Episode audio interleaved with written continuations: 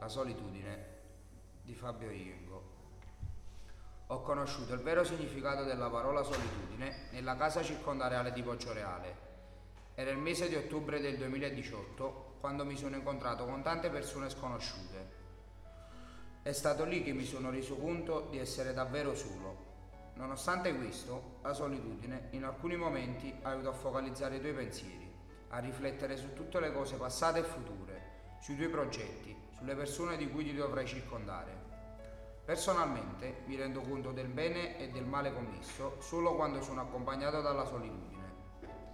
Anche perché mi ha aiutato a modificare il mio carattere, mi ha insegnato a saper dire di no alle persone, ad acconsentire al momento giusto e a fare passi indietro, a riflettere sulle parole prima di aprire bocca.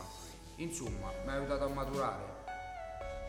La solitudine in alcuni momenti della propria vita va vissuta va cercata proprio per stare tranquilli con i propri pensieri e magari, se è il caso, rifletterci sopra.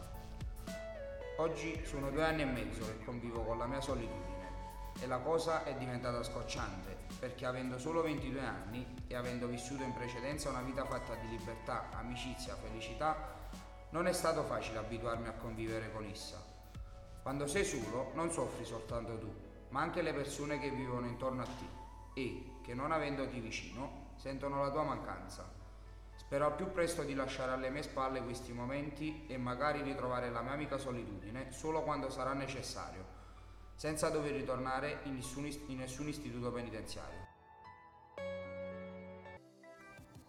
Il mensile è diversamente liberi lo potete leggere comodamente da casa andando sulla pagina Facebook ed Instagram di Mi Girano le Ruote oppure sul sito www.migiranoleruote.it.